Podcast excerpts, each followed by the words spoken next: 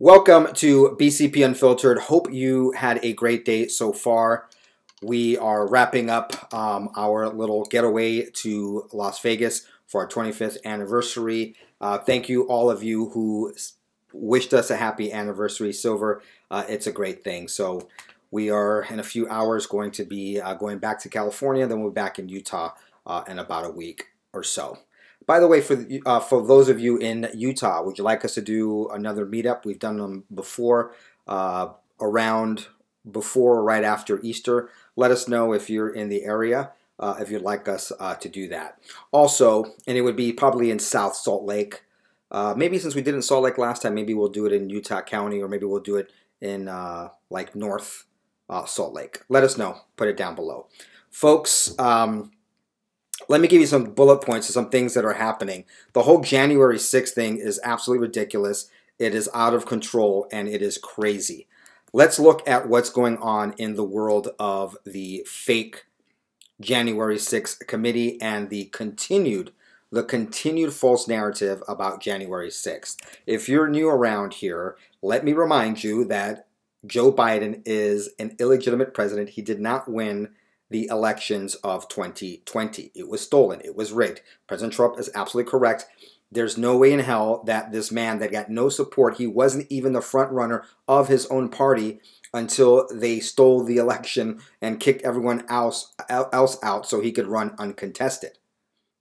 That is how they did it. They rigged their own, just like they did in 2016 against Bernie Sanders for Hillary Clinton. They did the same thing against Bernie Sanders and everybody else running so they can make way for Joey, their puppet.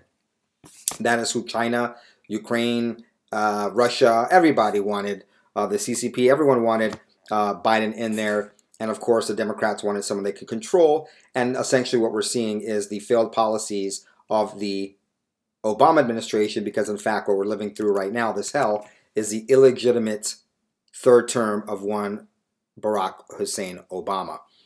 All right, so the mainstream media is again going after Ginny Thomas. If you don't know who Virginia Thomas is, she is the wife of Supreme Court Justice Clarence Thomas. Now, he's in the hospital at the time I'm recording this. There has been no official word. Looks like, and I'll report on this probably on our midnight show, on YouTube as well. The updates are Justice Breyer has said he's doing okay. Another friend of his said he's okay, he's recovering, but no one's actually saying if he's still in the hospital or not. Seeing that, I believe that they absolutely killed and assassinated the great Antonin Scalia. I'm very worried about Clarence Thomas, especially since they're trying to push through yet another stupid person puppet known as Ketanji Brown Jackson through. Wow, it sure would be incredible if the other black guy dies and crazy people like Mitt Romney and others would feel like they have to vote for Ketanji Jackson so they could have another black person on there. Wouldn't put it past them. Plus, it would give Biden yet a second person so they can try to undo the court how it is right now, which is kind of more liberal, almost evenly split, because Justice Roberts is not actually a conservative. He votes with the Marxist very often. We can't count him as a conservative. One of the reasons why they stole the election also is so they can put everything in place to continue the tyranny and enslave us with their Marxist dogma and doctrine and policies and destroy America from within. And of course, if they have a Supreme Court they can control, then they can forever in perpetuity protect themselves or have these judges rule in their favor, and America is done. This is a lot bigger, folks, than I think a lot of people are realizing. Anyway, the January 6th Unselect Committee leaked Ginny Thomas's text messages that she had with Mark Meadows. They leaked it to the Washington Post, and this is while her husband is still in the hospital with an infection and we don't really know what's going on. So here's a Washington Post reporting. The article, for those of you that subscribe to the Washington Post, is Virginia Thomas urged White House chief to pursue unrelenting efforts to overturn the 2020 election, text show. A little bit of hyperbole, as you will see here. This is what the Washington Post is saying. Virginia Thomas, a conservative activist married to Supreme Court Justice Clarence Thomas, repeatedly pressed White House Chief of Staff Mark Meadows to pursue unrelenting efforts to overturn the 2020 presidential election in a series of urgent text exchanges in the critical weeks after the vote. according to copies of the messages obtained by Washington Post and CBS News. The messages, 29 in all, reveal an extraordinary pipeline between Virginia Thomas, who goes by Ginny, and President Donald Trump's top aide during a period when Trump and his allies were vowing to go to the Supreme Court in an effort to negate the election results, which, of course, those election results were false. In the messages, Thomas and Meadows each assert a belief that the election was stolen and seem to share a solidarity of purpose and faith, though they occasionally express differences on tactics. Quote, "The intense pressures you and our president are now experiencing are more intense than anything experienced, but I only felt a fraction of it in 1991, Thomas wrote to Meadows on November 19th, an apparent reference to Justice Thomas' 1991 confirmation hearing in which lawyer Anita Hill testified that he had made unwanted sexual comments when he was her boss. Thomas strongly denied the accusations." By the way, folks, they always go after black men with these false accusations of, I mean, they go after everyone, right? Even if it's not, sometimes it's true, sometimes not true. But when it comes to black men, look how many people they've taken off the chessboard or tried to. We've got Justice Thomas trying to do the same thing to Herman Cain, and there's another one that's on the top of my tip of my tongue. I can't right now, but totally crazy. And folks, I'm aware of this, and I'm like Mike Pence. Remember they gave Mike Pence a hard time because he goes everywhere with his wife. You guys will notice anytime I do a public appearance or something, either have my son or one or two of my children with me at all times. But except for, I think, one meetup, Mrs. BCP is always there. And not that I don't distrust anyone, but no one's ever going to be able to say that I was being improper or anything like that or I assaulted them because my wife is there with me all the time.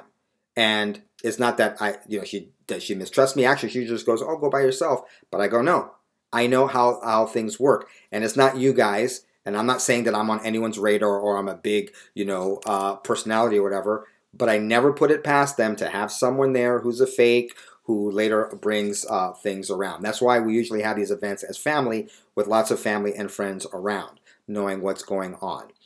There's a lot of scandalous people and tactics out there, and I'm never going to fall for it. Especially since someone can misconstrue something. I'm Latino, so we hug and kiss everybody. That's our culture, right? I mean, don't do it to most Americans. We do hug. I mean, we're very huggy. Those who have met us personally know that we're out there hugging people. That's just how we are. This is cultural, right? I'm Puerto Rican and black. Both my black and my Puerto Rican sides of my family are very huggy and kissy. And then my wife's Mexican, huggy and kissy. And she's, my wife too, I don't think I probably mentioned this, she's Mexican, but she's three generations away from her grandparents, who are French and Spanish, from Spain and from France. So, very huggy kissy culture is there as well. That European culture, that part of Europe is very huggy kissy. So, it's just when this Clarence Thomas thing came out. Obviously, I was very young at the time, but I started to understand what was going on. I saw the same thing go to Herman Cain. It's just incredible. Anyway, I digressed. So these 29 messages between Ginny Thomas and Meadows were sent on November 5th, 2 days after the election. She sent him a link to a YouTube video labeled "Trump Sting with CIA Director Steve." I haven't seen Steve Pieczenik in a while. I just realized that. I don't even know if he's on YouTube anymore. The biggest election story in history, QFS blockchain. Now, if you don't know who Steve Pieczenik is, he's a former State Department official. He's got a lot of intel. He's been part of intel takedowns of other countries. He knows exactly how things work. And he had things to say about Sandy Hook and other things about false flag operations, how the CIA operates in taking things down. Anyway, because, now they're making Ginny Thomas and Mark Meadows out to be, something nefarious was on there. Folks, this is what's going on. They have stolen the election, and they want to make it illegal and wrong and a crime to talk about that. So that video, by the way, is no longer available. Most of the stuff was benign in these text messages, but the CBS News and, of course, the folks over at Washington Post are making it out more nefarious, to be more nefarious than it is. But let me tell you what is nefarious, what they're doing to these January 6th protesters. It's unconstitutional. They're being persecuted, and they are political prisoners. Now, I covered Makaiah Jackson in the past. I showed you the video on this program where he confronts, he confronts this person who was number 343, known as Ginger Gun. His name is Luke Phillips Robinson. He was in Arizona. He confronts him in Arizona. But Robinson was one of the January 6th protesters. He had a firearm and was wearing an earpiece, and his name was removed from the most wanted list. I showed you the video here where Makaiah Jackson goes over and confronts him, saying, "Hey, dude," they set him up. You know, the guy's trying to sell him a bike, and the guy was selling a bike online, and Makaiah Jackson there, and someone else film it. And they go there, supposedly the guy goes there thinking that he's going to sell him the bike, and they're really there to confront him. Like, dude, who are you? What's going on? And they're not accusatory. They're going, hey, why is your name removed? How come you had a gun and an earpiece and your name's removed? Like Ray Epps, obviously because these people are operatives. But here's what happened to Makaiah Jackson. He was given... He pleaded guilty to one charge in November of parading, demonstrating, or picketing in the Capitol building. They wanted to put him behind bars for a long time. Luckily, he is a Marine veteran. He was sentenced to 90 days in a halfway house, 3 years probation, $500, and a $1,000 fine. Well, damn it, he shouldn't have any time in a halfway house, no probation, and no fines. Of course, we know that these are literally the crooks making it a crime to investigate their crimes, folks. I like to be optimistic, folks, but we keep seeing these things, and we are going to have to solve this problem. The Republican Party is not going to do it. Trump is not going to do it, okay? The rhinos sure as hell aren't going to do it. They are not defending these political prisoners. They're not defending these political prisoners. They have absolutely failed us. And it's the ones even that aren't just rhinos. The Republicans are, for the most part, mum's the word. I mean, you have Marjorie Taylor Greene, and you have a few others. From Texas that also went with her to the DC Gulag to check in on these prisoners. But besides those two, I don't really see.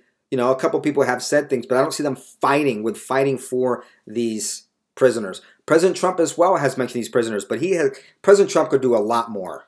But then again, at the same time, maybe President Trump being quiet is more helpful, or I guess him maybe fighting for them would be more hurtful to them than helping them. That's probably the case. I've thought about this in the past, but man, I wish Trump could do more. But sometimes the TDS is so bad that anyone associated with him gets even more hate and more punishment, especially like, you know, Kyle Rittenhouse and others. So it seems like Trump could be doing more, at least behind the scenes, than he's doing for these folks. That's how I feel. But I understand maybe he's helping them, but not getting involved as well. Who knows? But this just absolutely terrible what's happening to these people.